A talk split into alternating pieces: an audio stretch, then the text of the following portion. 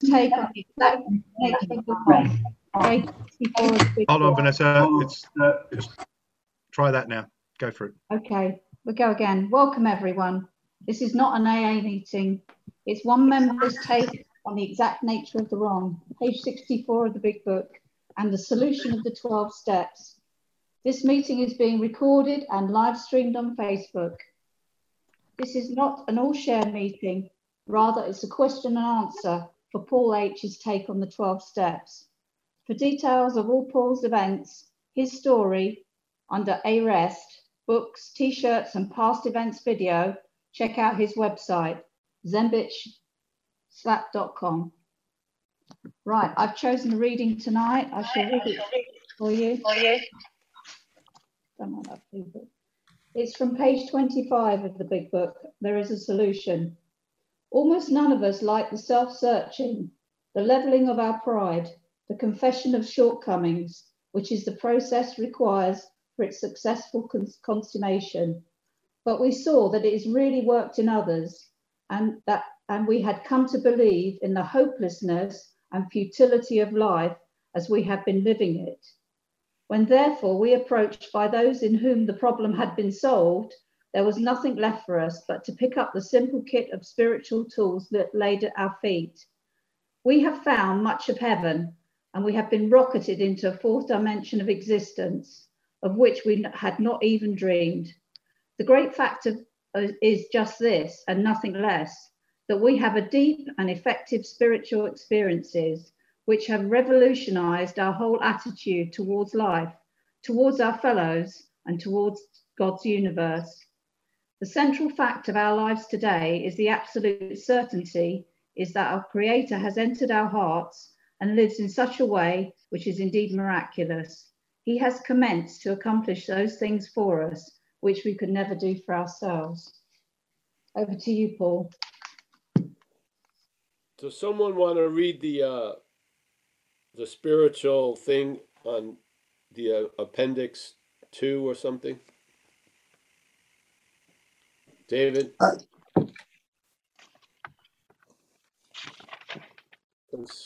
Yeah. I can, hold on. Paul. Go for it.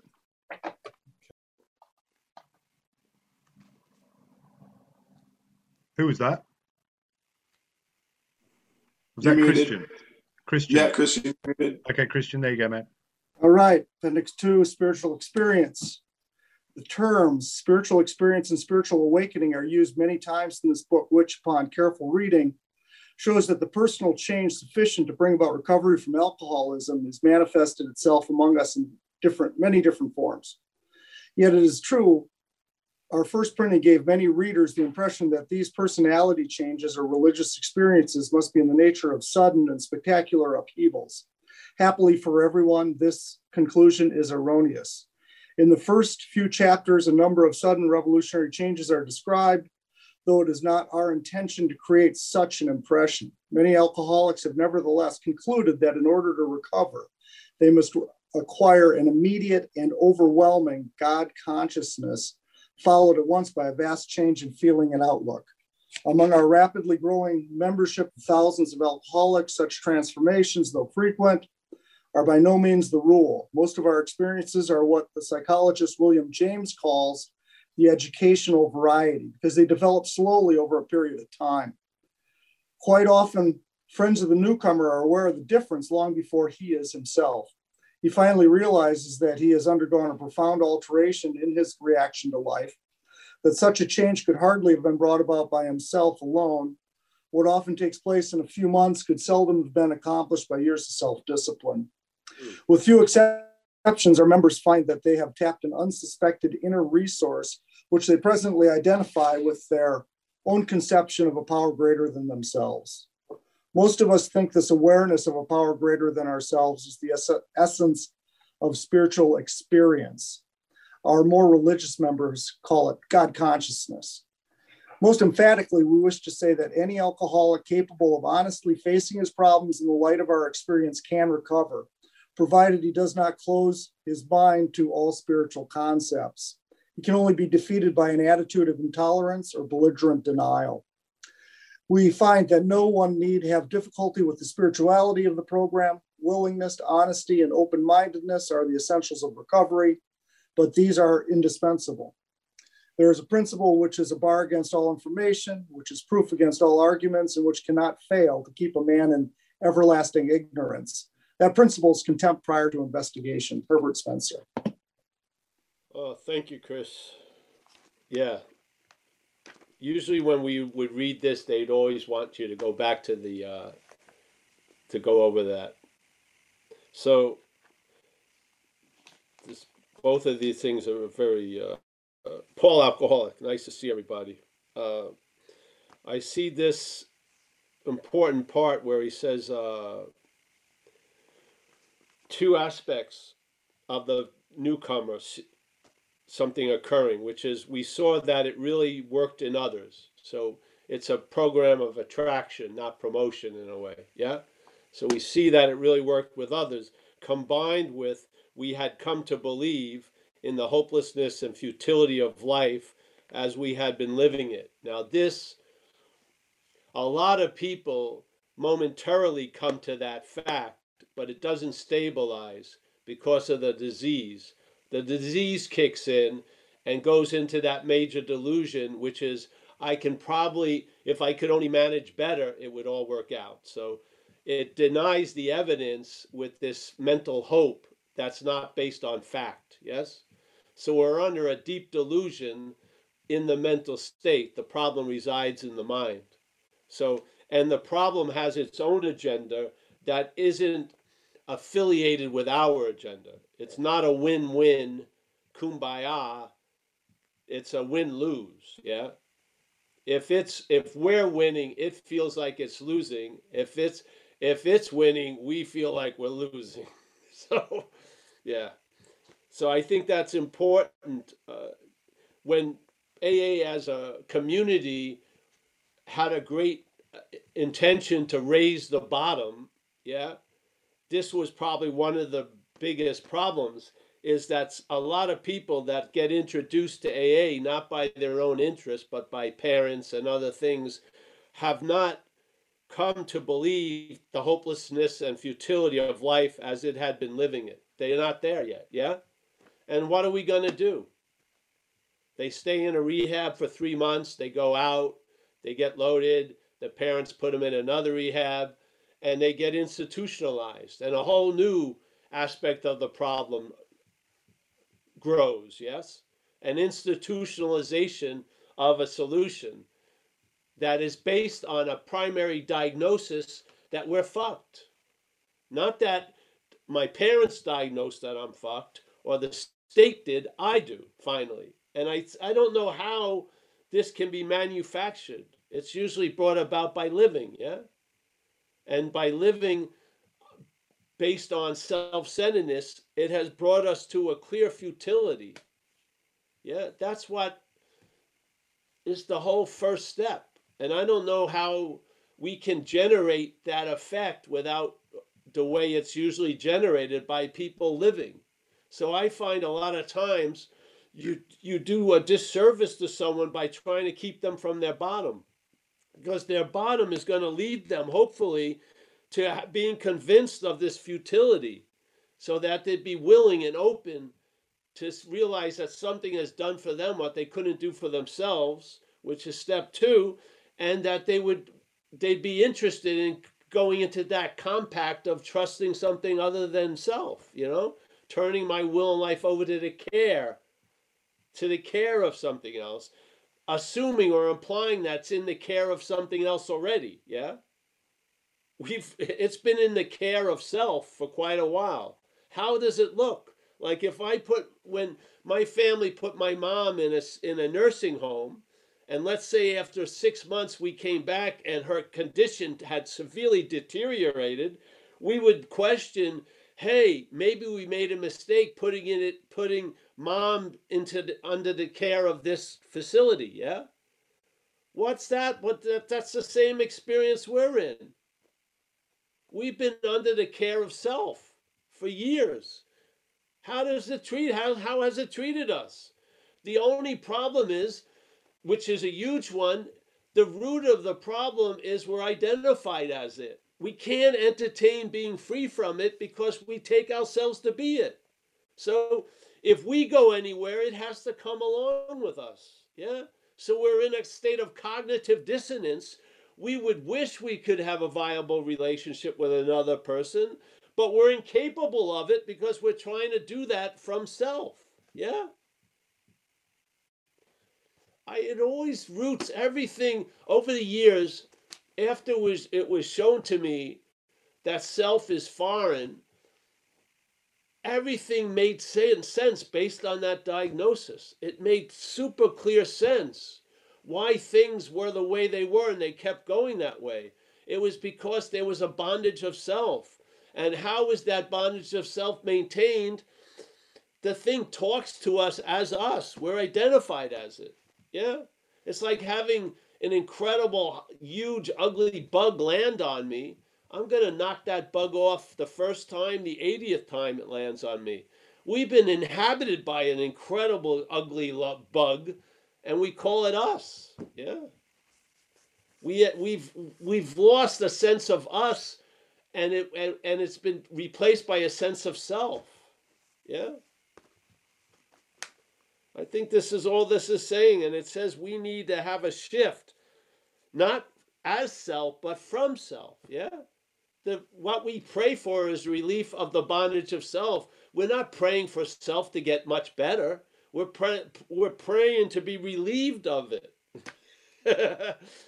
AA has come to a conclusion it's not going to work trying to get better as self. Yeah, it isn't. We're not going to drink successfully. It, it's crossed the it's crossed the Rubicon. It's fucking over. Yeah, we need relief from the bondage of self. Yeah? Stop looking for relief as self and get relief from it. Yeah? That's a fundamental shift in in directed behavior. I'm not trying to make the self better all day. I'm trying to be relieved of it. Yeah. and the dilemma is there. A lot of times I'm trying to be relieved of it as it. So we can't get can't, can't get out of self as self. So we got to learn about this shit. Other people have seen what we haven't seen. So we got to borrow their glasses and see it for ourselves and come to a conclusion is it true or not? Yeah? Is the bondage of self the act of being identified as self? I say it is. Yeah? Yeah. And I've worn those glasses and I've seen it differently. I've seen life anew. And we're trying to share those glasses at these Zooms so that you can try them on and see if it works for you. See if you come to a conclusion. Now, some of us have been coming every week, so it obviously is working. Or why would you be here? I mean, you're not getting a huge glimpse of Northern California. I don't even have a good haircut. I just wake up disheveled, and here we go. Yet we keep coming together because something's working. Yeah. And I have a feeling it's directly rooted into a clear diagnosis of the root of the disease, which is identification as or bondage of. You want to call it's another way of specifically describing the bondage of self, which is the identification as self. Yeah? It's just a further clarification of the bondage of self, which I feel is necessary because it's the act that we're in. Yeah? We're not doing it, it's doing us. But we're in that activity. We're in it. Yeah? So we it's not like, "Oh, I was identified as self in 1984." No. Yeah? Or I'm going to be identified as self in 2025. It's an act going on now the mental activity its its its first impulse is that act of being identified as self yeah? And we find ourselves over reliant on the mental condition and the problem resides there. We're trying to make camp in the den of the bear yeah? We're trying to put up put our tent up in the den of the bear. It's insane Who knew the bear would attack us? Well, I would think you would know if you put a tent up in the den of the bear that it may have fucking attacked us. We act surprised. Yeah? We're trying to be, we're trying to use the problem to get out of the problem. It doesn't fucking work. So we do a program that every alcoholic has done, the same one, and we get similar results. Why is that? It's not uniquely tailored to who we think we are, it's uniquely tailored to what's taken us over. The program is uniquely tailored to affect the problem. It's not, this is what happens. I remember I was, it was a long story, but some people who had a lot of money were going to make a rehab in Thailand. And they found, they wanted me to consult. And so they would call me up. First, they wanted me to be program director. I said, forget that. I can't even direct this fucking Zoom. So, no. But I'm more than happy to talk to you. So they would, we'd have a Zoom a couple times a week for a while. And then they would, I, I kept emphasizing service. Yeah. You have to have service. And they go, and it's very rich. So they go, well, what do you mean? Do we tailor e- each service to the person? I said, fuck no. Take the people to the service. Yeah. Don't tailor the service to the person. This is not the way. This is not the way of relief. So here we are, all of us from different places, from different ethnicities, looks, but we've done, we followed the same suggestions, and lo and behold, we all have gotten relief because we have a common problem. Like they say, we have a common solution. We have a common problem. That's why we have a common solution. Yeah? Something has taken us over. In the UK, in France, in Northern California, in New York, in rural areas, it doesn't give a shit about the landscape. Yeah? It's it's a it's looking for an opportunity and we gave them. We may have had like an over obsession with self that lent us to alcoholism. And then alcoholism came in and amplified the obsession with self. And the only way it seemed to us we could get relief was shooting drugs or drinking or something else. And it made complete sense to us based on our condition. Yeah? It didn't make sense to anyone else out there other than other than other alcoholics and addicts that's why that's how our program works. People don't understand why we keep doing what we do. They don't have it. Yeah. But we do. So here's the solution. Actually, we were fooling ourselves. Yeah. Most of the time. I don't believe we're fooling ourselves. I believe self is fooling us. Yeah? I think it's quite different. I don't believe I'm fooling myself. I believe self's fooling me. I do. For deep down in every man, woman, and child, in the we we've come back to oh I'm back to the fundamental idea. I got to go back to twenty five.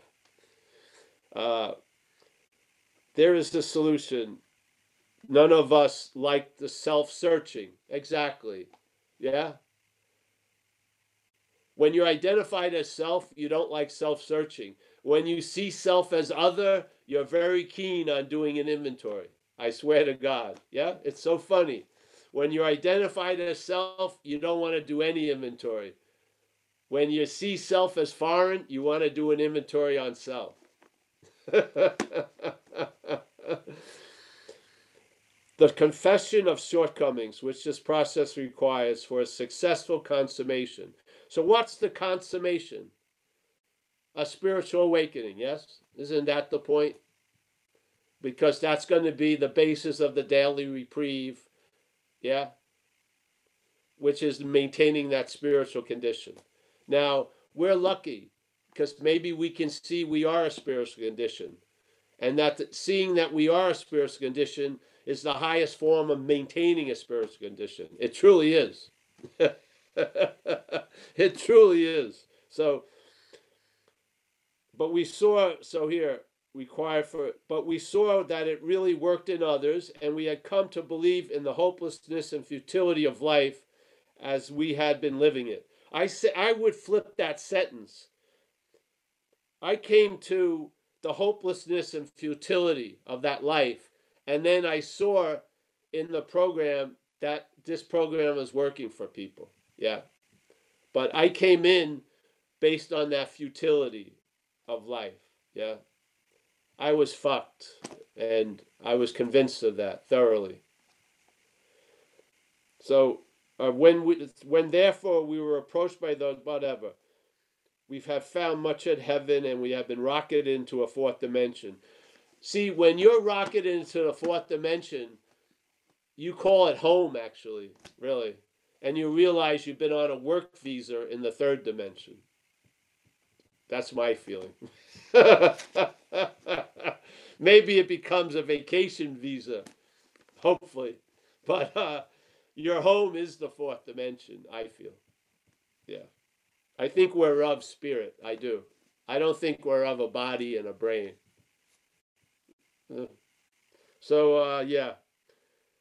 The, va- the great fact is just this and nothing else that we have had deep and effective spiritual experiences which have revolutionized our whole attitude toward life. Exactly. Toward ourselves and toward God's universe. The central factor of our lives today is the absolute certainty that's being convinced, yes? Believing with certainty is another way of, uh, you know, being convinced, yeah? The cent- that our creator, or whatever you want to call it, Buddha nature, it doesn't have to be like a, a thing or a being, it could be being, yeah, has entered in our lot into our hearts because it's never left, really, entered into our hearts and lives in a way which is indeed miraculous. So something is doing for us what we couldn't do for ourselves. First and foremost, staying sober, yeah, or not drinking. So yes, I'll tell you what really illuminates the program for me is a clear understanding of the problem. It does. It just uh, it produces so much awe, A W E, and wonder and gratitude for. Uh, I couldn't change that petri dish from acidic to alkaline, but something has, yeah.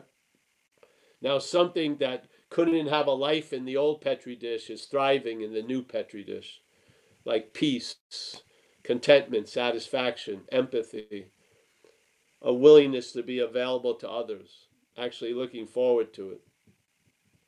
Yeah, all of that thrives in the Petri dish that AA has produced. It's changed the acidity into alkaline, the higher power, through the shaking of the program. Yeah. Yeah. So I live every day for a while as if the problem doesn't exist for me. That's a damn good solution. I can't see. I mean, you know, they, they rank beef, you know, with a certain thing, Angus beef or something. Well, if if I ranked a solution, that would be like a double A plus solution for an active addictive character to have the problem not exist for them is fucking pretty damn amazing basis of living. Yeah. Yeah. I mean, seriously. So instead of a, a warlike landscape, I have a pastoral landscape. Yeah, it's very nice. So, all right. Thank you. Thank you. Thank you very much, Paul. Um, I can see Gabe has his hand up, but I have the question first, if that's okay. Um, what are your thoughts, Paul, on the phenomena of uh, when a person relapses, it's as though they've never stopped drinking? Because the, for me, it's because it, the parasites, the parasites, the parasite. The drinking just lets it be more flamboyant, but it's been there, yes, all the while. So you meet the same thing. Yeah. The parasite is not, there's no thing called a parasite. It's a potentiality that's pregnantly available. Yeah. And drinking opens that up again. So it comes on you as if it never left. Yeah. I think a lot of people are surprised when they go out, especially after a lot of time, because they got used to uh, not having that urge. And they're really fucking surprised when that urge is back. So after they have their first drink and it looks like it's successful, then the next night or a couple nights later, they drink and there's an urge for more. And they have no mental defense against that urge. And they start getting really loaded again and off they go. Yeah. It's uh and they're in wonderment. They just can't fucking believe it's happening to them. Yeah. It's almost as if it is it's a surprise. Not for others who've watched it, but for the person going through it themselves. They were in a state of really not knowing what they were up against. Yeah. And they drank and they the big dog woke up and now it's shitting all over the place. Yeah. Yeah, and you're gonna be you're gonna be seen as the big dog. You are. So yeah. It's best that it, don't tease it. If it's asleep, you got the run of the house. Enjoy it. Just don't fucking play with it. Just uh, oh, let's see if it's still there. Poking, you know, do that. Yeah. So yes, I uh I think that's how it feels you would think by not drinking something would decrease, but it's it's a it's not it's a potentiality. It's pregnantly there. Yeah, it's not like it's uh being came it's it's not becoming less possible. Yeah, it's always possible based on our condition. Yeah. So uh yeah. See, we're not talking about the parasite's condition we're talking about our condition.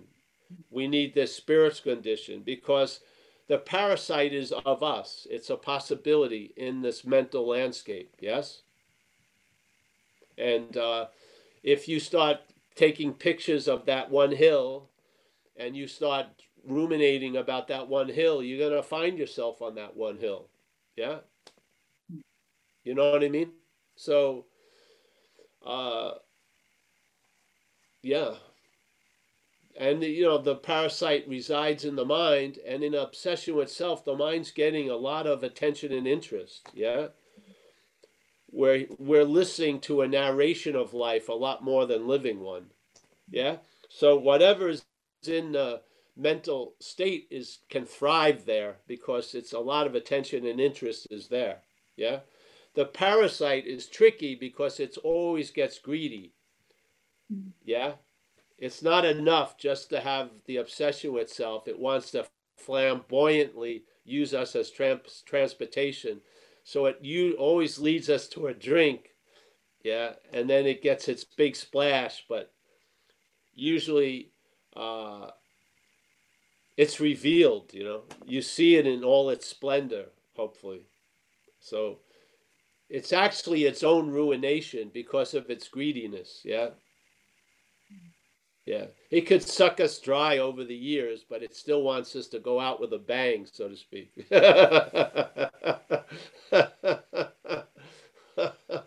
so, yeah.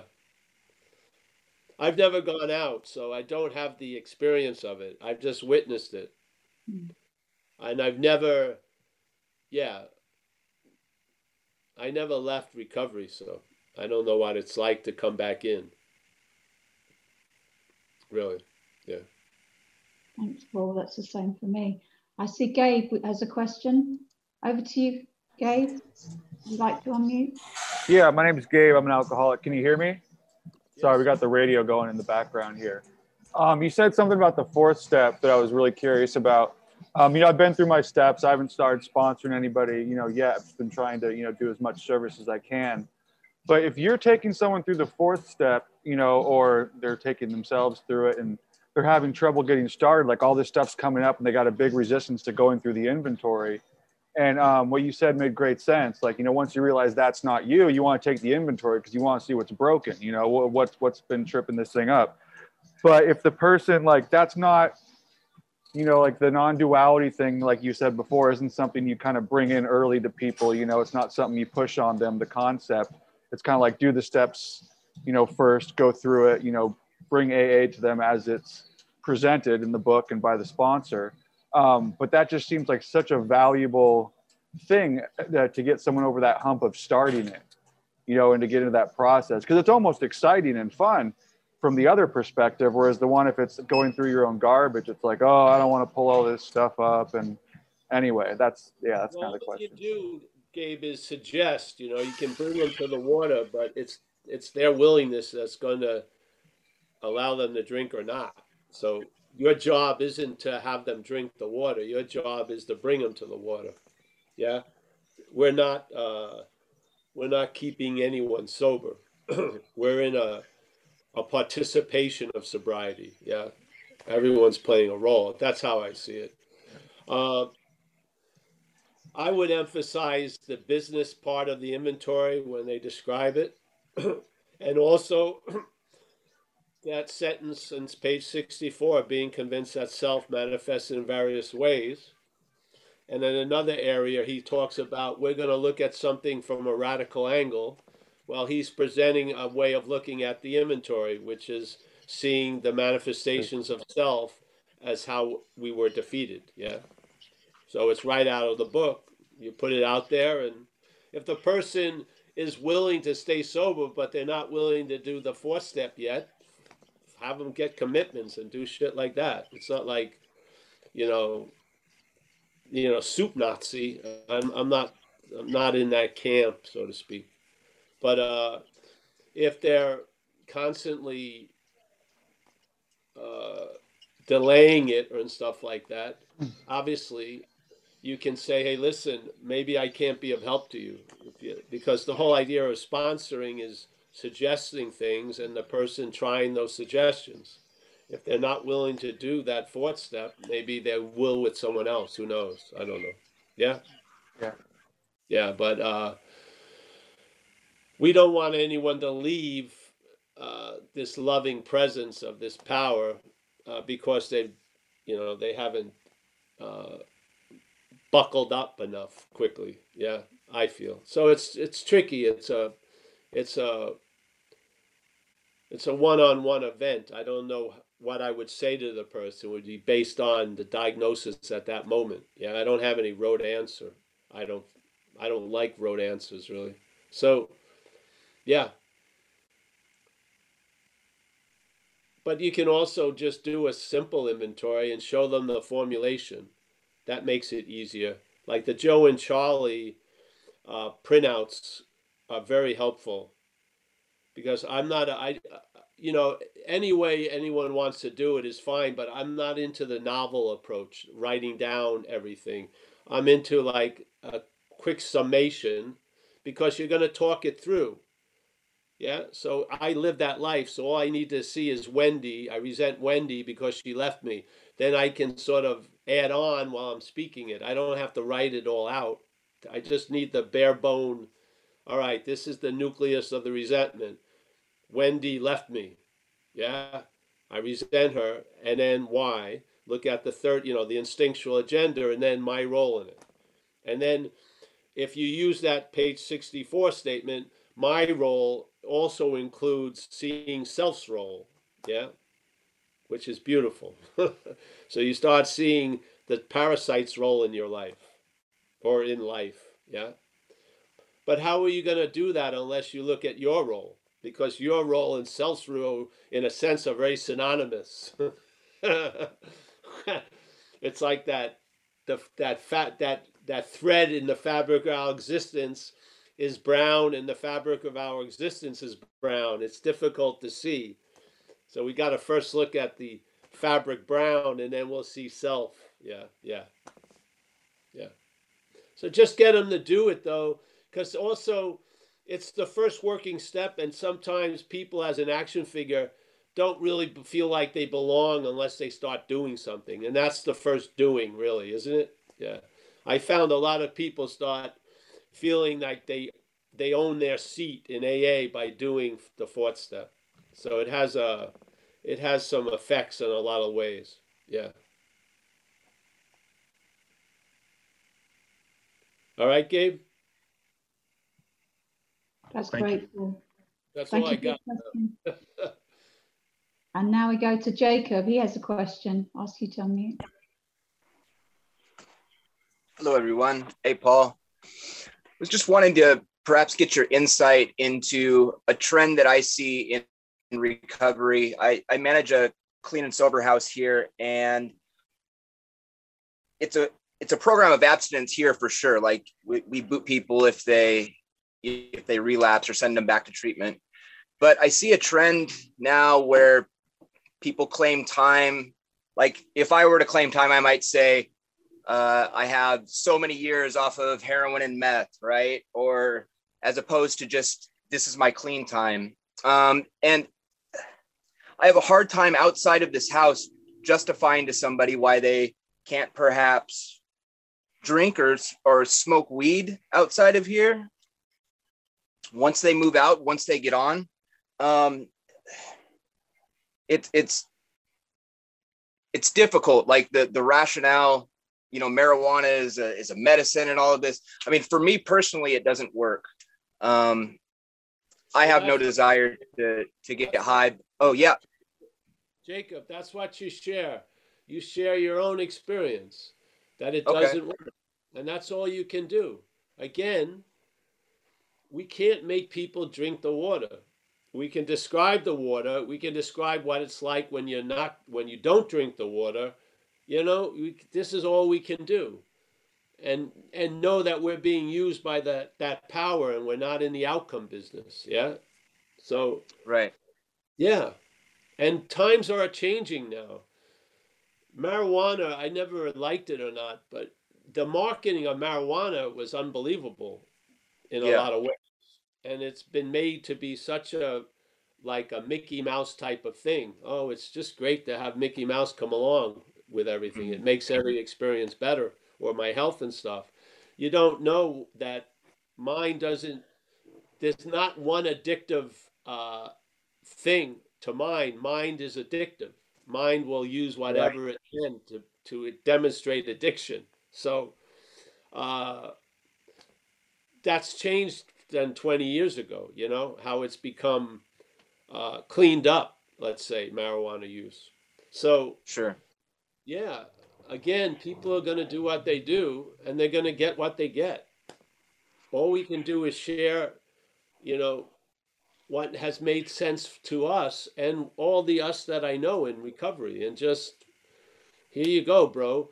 See, it, it's so weird that we're really fortune tellers for other addicts and alcoholics. I can tell someone exactly what their life's going to look like yeah with a lot of confidence that it's going to be true because we're talking about the tyranny of a parasite, yeah? And so I don't, all your particulars aren't going to do much. You're going to have the overriding theme of your life is going to be like the overriding theme of my life. So I can basically predict what's going to happen to you with a lot of assurance, yeah? If, when I'm speaking not to Paul, but to the, ad- you know, the addiction, yeah?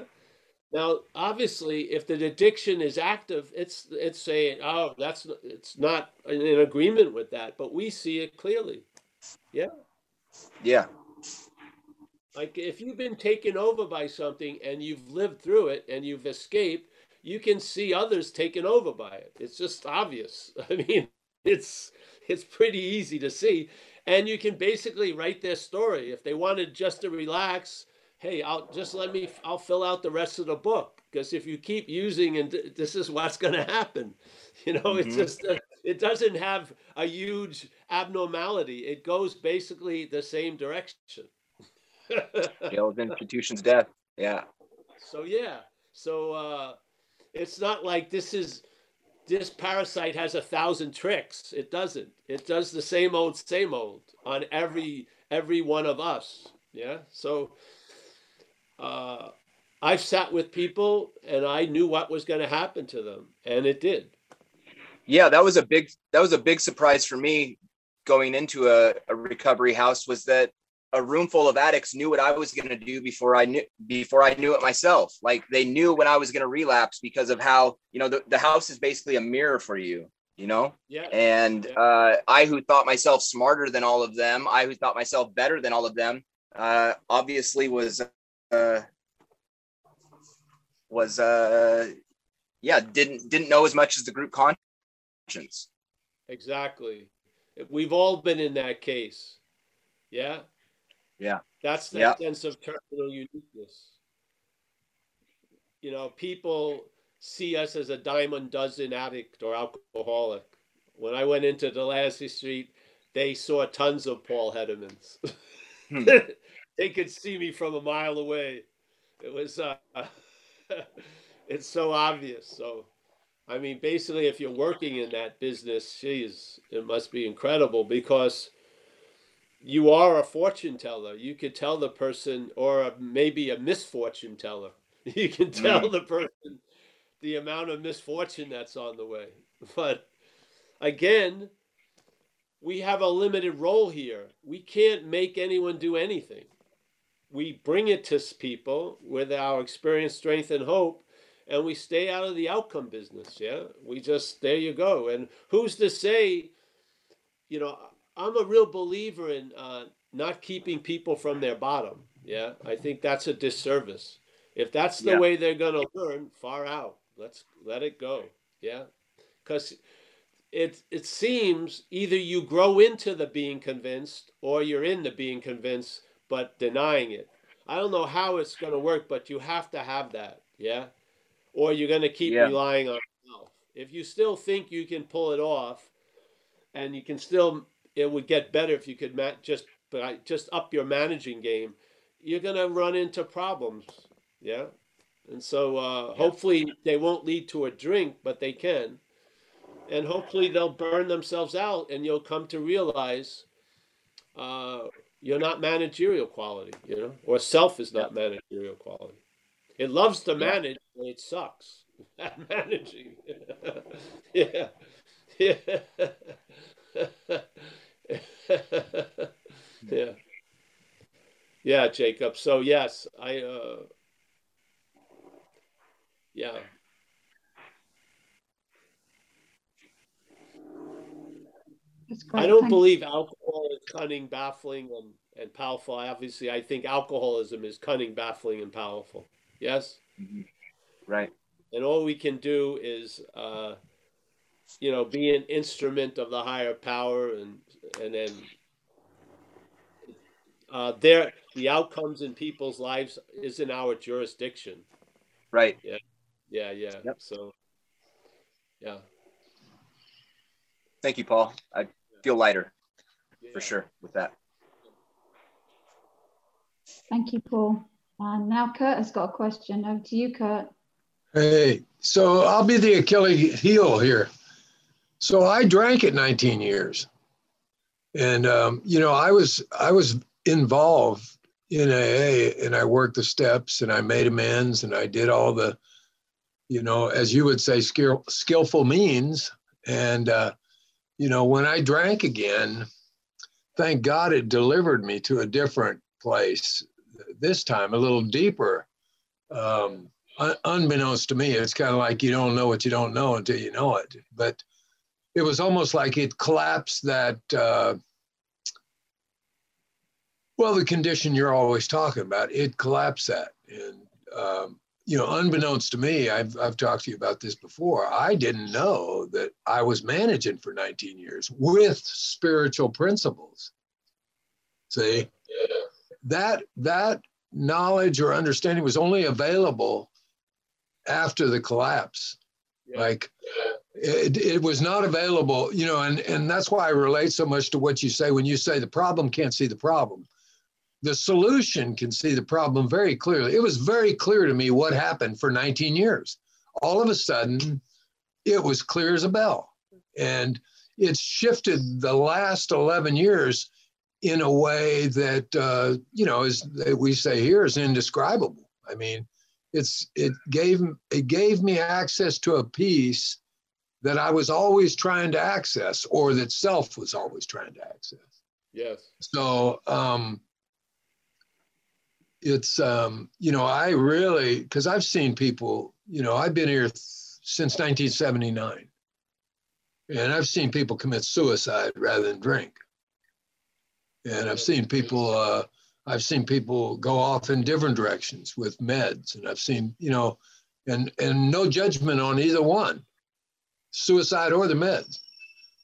Because I, I kind of understand, you know, it's, uh, everybody's got, like you said, everybody's got their journey, but what we can do is bear witness to, um, Yes.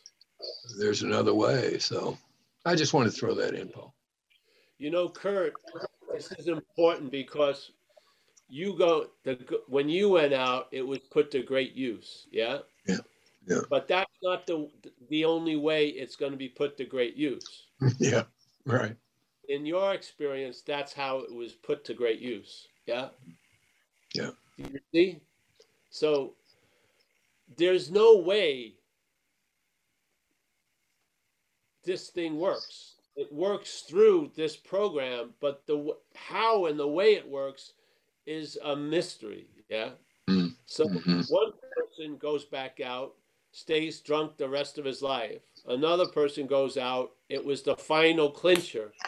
They Mhm. became convinced of what they needed to be convinced to really not just live a sober life, but a really enjoyable sober life. Yes, Mhm. Yes. it's it was the same event, but the the meaning was completely different. Yeah. yeah. Yeah. That's the that's spirit before everything. Mhm. Yeah. Yep. Spirit can, you know, can have a spiritual awakening by reading the dictionary or jumping off a 30 foot cliff into cold water. It can, whatever. Yeah. This Yeah. is why there's no rote way. There's a design for living where we're giving, but that which gets uh, shifted into can express any way it freaking wants. Yeah. Mhm. Yeah. Well, it's funny. My a, a, a, a- rote answer to people's questions, I'd have hmm. to be there because the Yeah. moment is the main influence. Yeah? Yeah. And then to see what happens. So one second I'd say something to one person and I'd say the opposite to another person the next second. yeah. So yeah.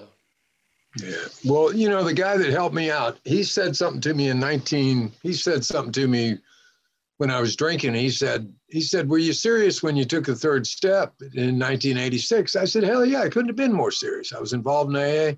And he said this to me and I didn't understand it. And he told me I wouldn't. He goes, then he said, if you were serious and you took the third step, then all of this is part of that experience. Yes. Yeah. And I was like, you know, that just, I mean, I understood that when I got released, but I didn't understand it from the condition of self. Yes. Yeah. You well, Yeah. you're not going to. It's Yeah. not doesn't have that ability to understand that way. Yeah. It Yeah. doesn't understand you have it by giving it away. It doesn't. That's not its programming. Yeah. This this idea of self is severely limited by programming. It's not like artificial intelligence. It's programmed. Mhm. It's set and it doesn't go against its framing. Yeah? It Mhm. has doesn't have the ability to go outside of itself. Yeah. This is the this is the wonder and awe of living life from outside of self. you see results that there was no way you could have figured out. Yeah. yeah. We're relying on a failed system that severely inhibits the effects of grace in our life. Yeah.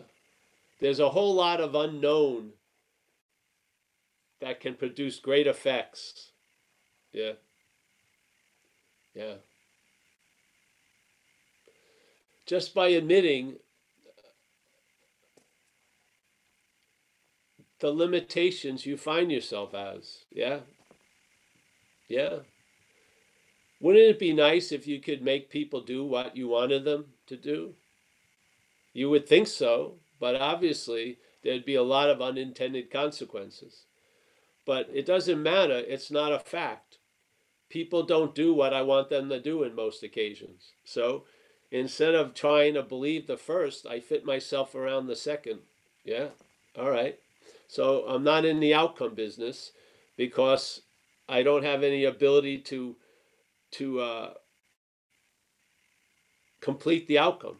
There you go. So basically, I'm a tool. I'm not the final. I'm not the end project. Yeah, I'm a tool of the project, but I'm not the project. Yeah, I'm I'm being employed or being driven. Yeah, yeah. I'm not that which is employing or driving. Yes, hallelujah. A lot of times shit happens and it's it's it's incredibly essential but our limited re- reaction is this fucking sucks. Yeah of course. Because we're looking at it from a failed system. And we think success is just that everything goes my way and i'm comfortable and nothing bothers me and there's nobody who inserts themselves and demands anything of me that i don't want to give. That's not the richness of living is it you might as well be in like a hermetically sealed coffin. Yeah. Yeah. so,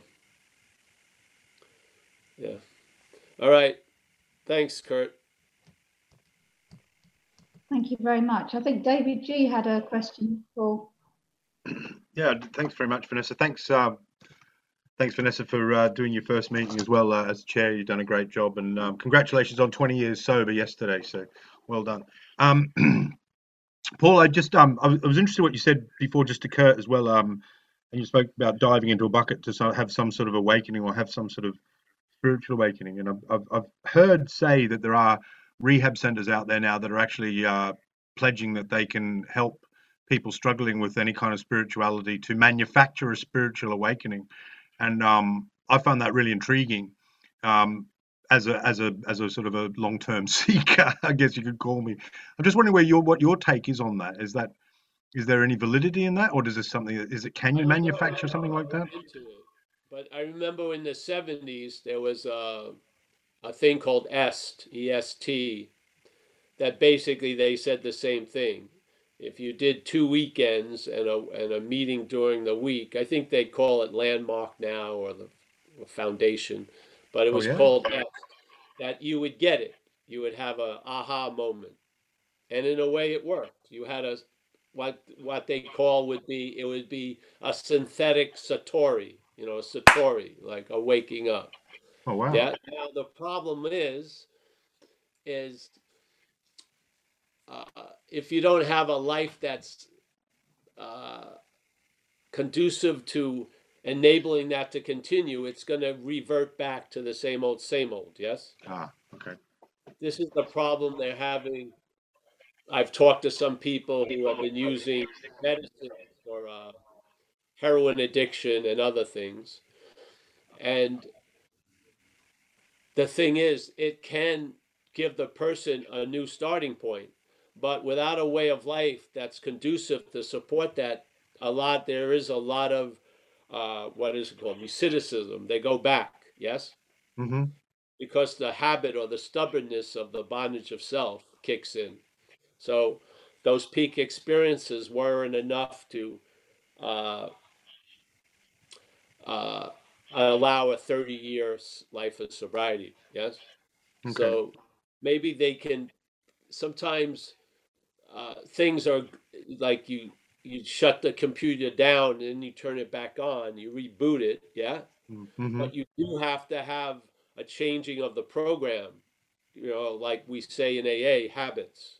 We need to follow suggestions and live a different way to allow that uh, let's say in this event that fragile awakening to sort of extend itself yeah? Mm-hmm. i don't think they have that down yet no but I don't know. I haven't read about it or heard about it.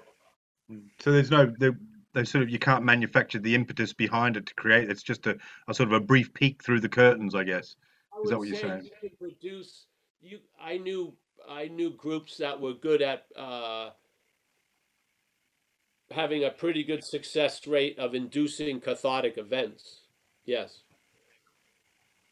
How, how does one? How did they do that? Uh, well, the group that I did, this was in Australia. It was from a group called, well, there was a teacher once, uh, Rajneesh or Osho. And Mhm. these people, they had come to America to this group called the Miracle of Love and had done, some members of these Osho, they had worked with this group and had uh, done their, their, uh, their event that they did, and then they changed it a little to more fit the Osho view. But they took this miracle of love, who the beginner, he's dead now or something, whatever. I didn't know Mhm. much about that. I did it, and it was called the Path of Love or whatever.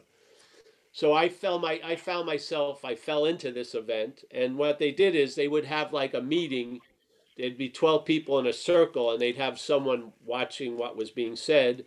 And in the afternoon, they'd clear up the whole space, and they'd put mattresses, and they'd have music, and they'd have all these people sitting around the the uh, diameter, the uh, the periphery of the room, not saying anything, holding the space, and somehow there would be a conducing of cathart- cathartic events, you know. And uh, then there'd be meetings about it afterward and stuff like that. So they had a way of inducing a shift also. So I believe that can be done. Now, does it stabilize or not? I don't think they have figured that one out. No. No, so yes, I'm sure you can see you can uh there's there's a famous guy who wrote a book on having no head in non-duality, Douglas Harding, and he Yeah. had these little uh things you did and you would have a shift of perception by doing them like that. It would be like a 5 minute thing. So there are ways to alter the familiarity that you call you to alter it sufficiently for a moment or two to see something different. Yes. Okay. What what's the name of that book? Having no head. On Having No Head Okay. by Douglas Harding. He's passed away. Okay. But yeah, Well, thank you. Thank you very much. Cheers, so Paul. yeah, what people are trying to do with the ayahuasca and Hmm. and the uh, iboga. The iboga is more for heroin. They're trying to first of all, the iboga. Suppose I think it's called iboga. Takes cuts the the cold turkey in half, which is valuable in itself. And then hopefully you get rebooted and there's not that huge urge, but usually the people go back to their same lifestyle and then the urge shows up and they get loaded again and shit. Yeah. And they're Mhm. gonna run out of Perus to go to. And they're gonna run out of new new processes to try. Mm. Yeah. Hmm. A good old way of life is Hmm. That's interesting though. The um when you talk about ayahuasca and stuff, I mean, isn't that sort of self trying to get out of self, but using a drug to stop your addiction? Is that am I right or is that wrong? I might be naive. I don't know. It can be seen in one way or another. It doesn't. It matters what the mind is up to before it. Yeah, hmm we are mind, big mind. Yeah, Hmm. Hmm. it's giving meaning to what's what's happening. What's happening isn't. We've given it the ability to give us meaning, but really, what we are is giving meaning to what's happening. Not what's happening is giving meaning to what we are. Sure. Okay. really the other way yeah so i believe there's there's i'm not i'm not uh, what's before everything isn't nina and paul it's mind it's what we are and that what we are is dreaming through this little lens called paul and nina and giving meaning to things so Hmm. I can't really say what's good or bad or what's valuable or not because that meaning is given to it by mind. Hmm. So what's poison for one person is food for another. Yes, Okay. this is what this is something that uh, we keep giving reality. We keep giving dreaming of solidity it doesn't really deserve. We are what's dreaming. We are what's giving meaning to things. Look at what happened for a lot of people. This has their been their experience. They had something that happened that they crowned the worst thing that ever happened. Yeah, and let's Yeah. say it stays in that role for a couple of years. So now they have a lot of things that support the worst thing that ever happened. Then they get sober. Let's say it was getting arrested one night. Yeah. Then they get sober. And then after a few months, maybe after a week, maybe after a day, they see that worst thing that ever happened, getting arrested, was the best thing because it led to them to getting sober. Yeah. Sure. So what was it? Was it the worst thing and then transformed into the best thing? Or was it Hmm. neutral and was given the meaning based on where you are? Yeah. hmm That's what's happening. Yeah.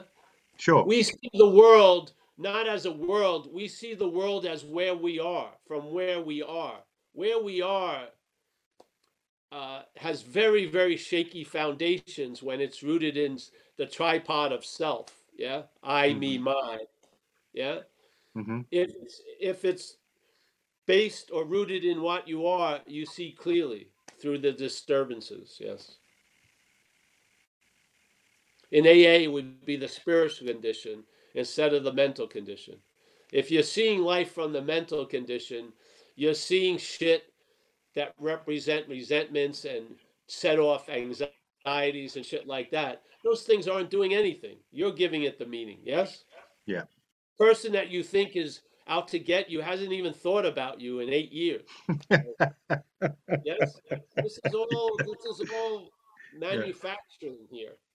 Yeah. So understanding that it's important who's running the factory, who's who's running the dream machine. hmm Okay. Yeah. Because it really ain't you. You're Mm. just the you're the the machine that gets driven. What's driving it isn't Mm. you. Mm. Like it says in AA, you're driven by a hundred forms of fear, this and that, da Mm. da da. Yes, you're Mm. we not Nina and Paul are vehicles. We're dr- being driven all day. Mm. It's what's driving us is what makes it seem the way it seems. Yeah. Yeah. Let's call. There's two choices. Let's say higher power, self. There you go. Got it. You know what's behind the wheel. You can feel it. You Mm. can. The car Mm. can feel when self's driving it. I mean, to me, Mm. it's sort of like a horse that's been ridden by a crazy jockey. When the horse is free from that jockey, when the jockey starts moving close, the horse gets a little fucking disturbed because it what's coming. Yeah. Yeah. Yeah. Exactly. Yeah. We're the horse. We're Yeah. either being ridden by the higher power or self, and we Mm. know how each one treats us. Mm. And so we can sense the presence of one or the other because the presence of self, we're in a fucking reflexive contraction waiting to get it, our ass kicked somehow. Mm. The other, the other, the other posture is we're available and open and present. Yeah. And that we're open to living instead of, yeah. Mm. So guess what? Mm. Yeah. You're not the car doesn't go anywhere without the driver. At least now there is there's going to be driverless cars.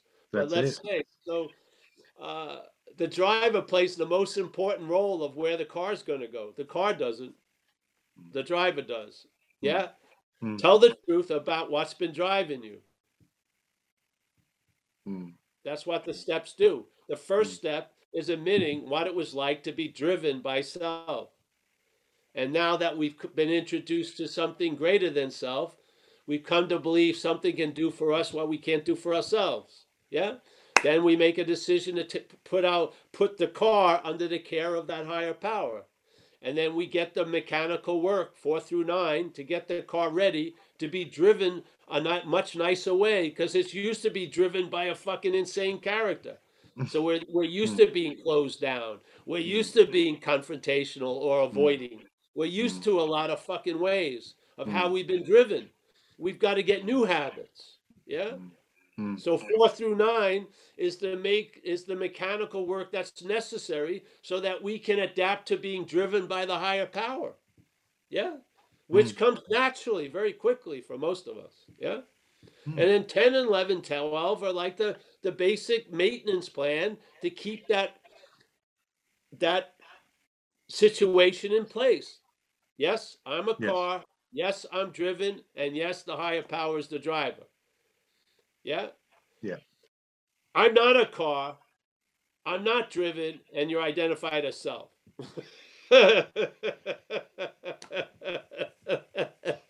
I'm doing everything. Yeah, sure. Yeah. Right. Yeah.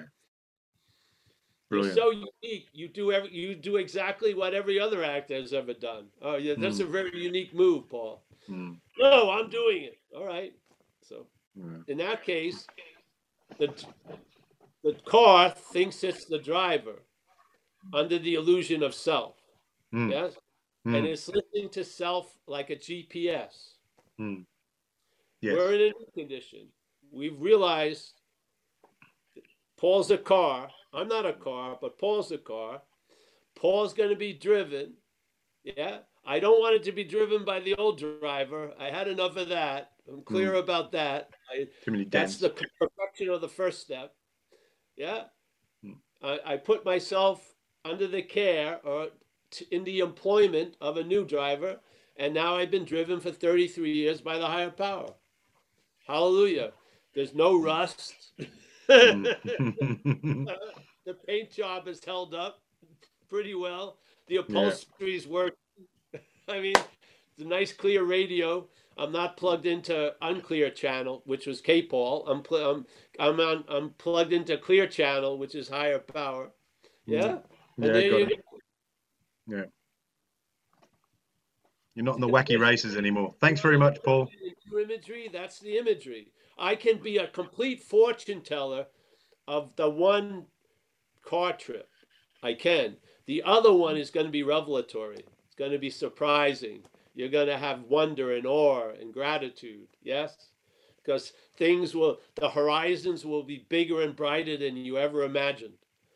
But if you have the old driver, I can tell you exactly how the next 500,000 miles are going to be. Exactly. Tell you exactly. I'm going to exactly tell you how your condition's going to end up. Yeah? Hmm. Exactly. How do you know? Well, it's obvious. Yeah.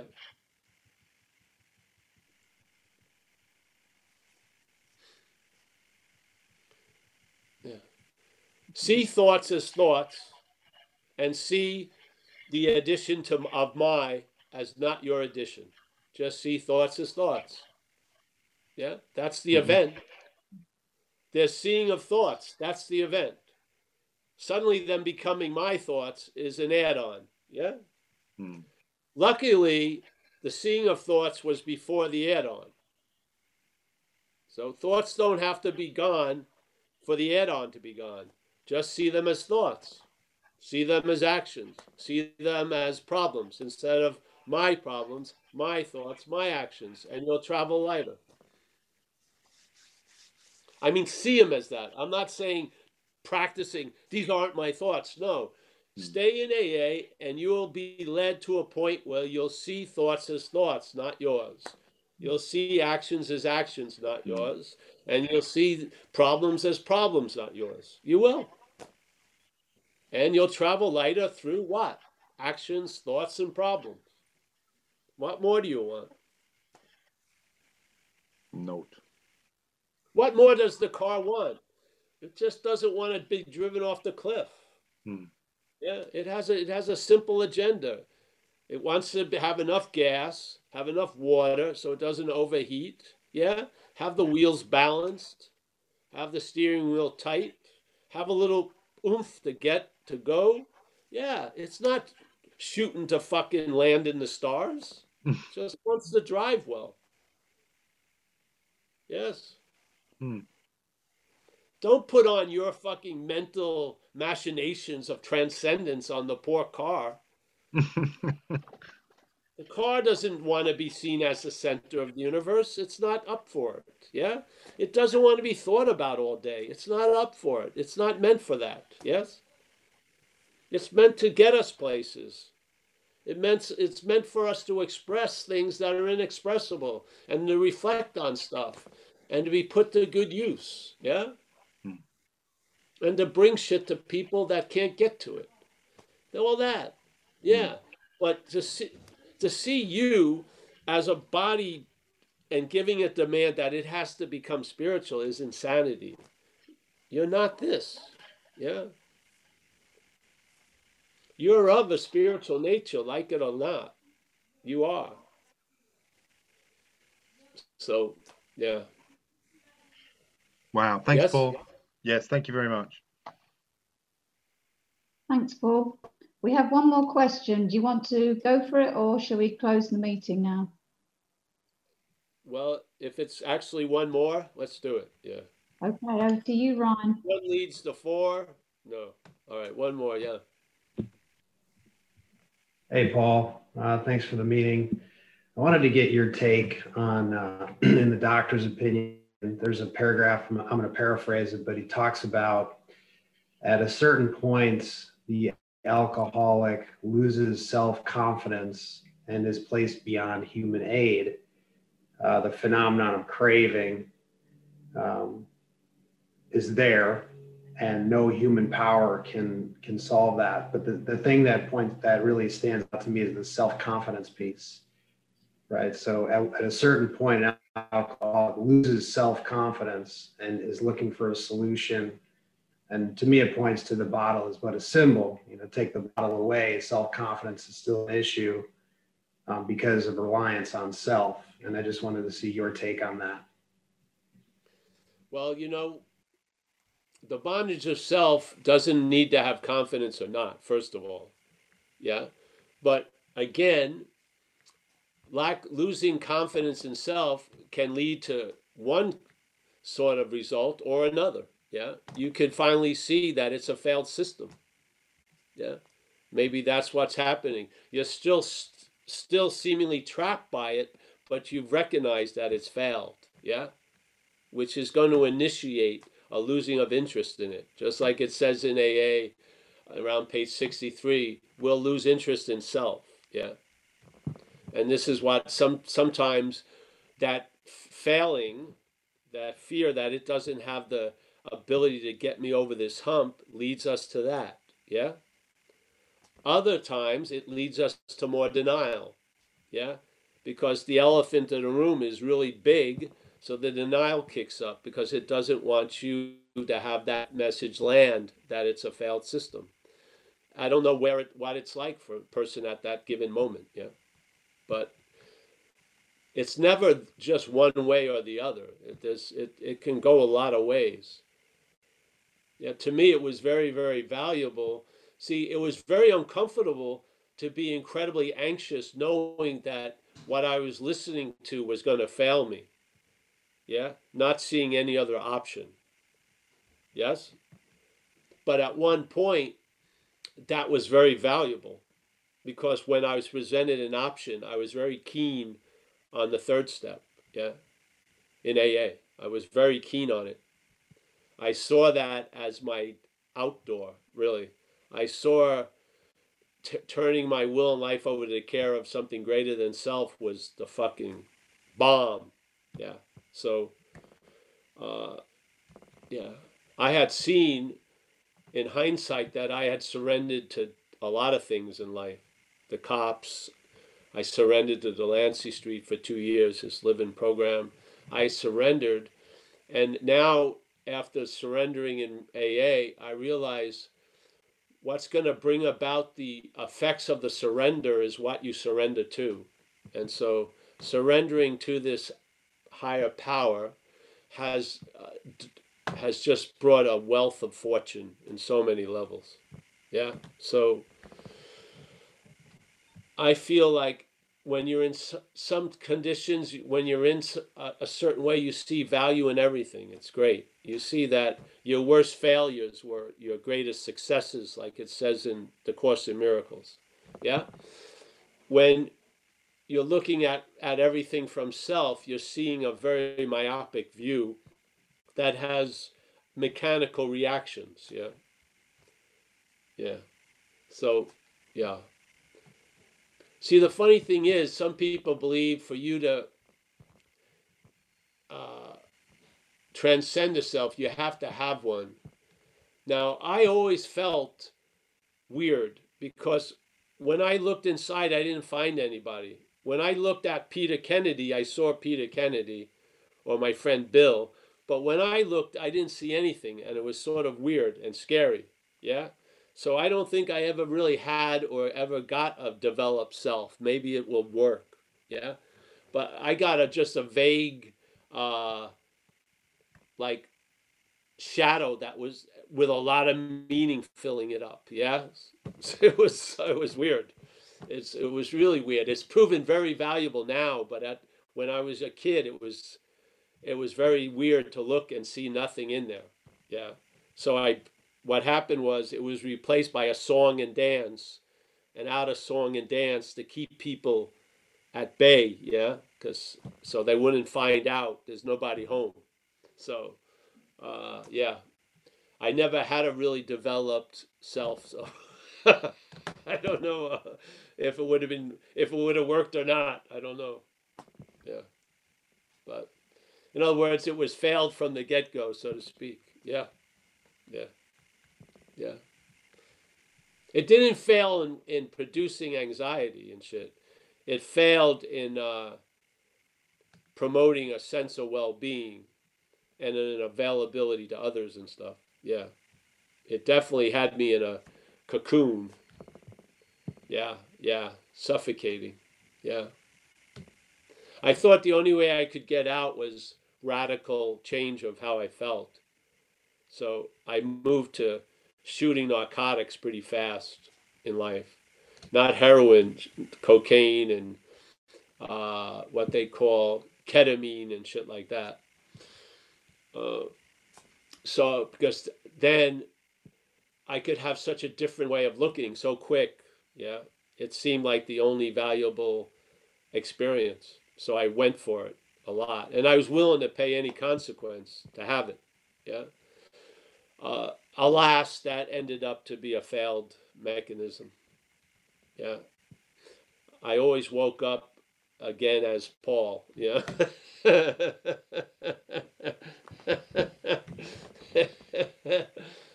I wasn't want of trying that formula over and over again, but it finally showed me it's failed. So, yeah. I can't get out of what I'm not in. I had believed I was in something I'm not most of my life, and most of my life was trying to get out of it. And uh, thank God I didn't pass away before I uh, was given the gift of seeing I can't get out, get out of what I'm not in.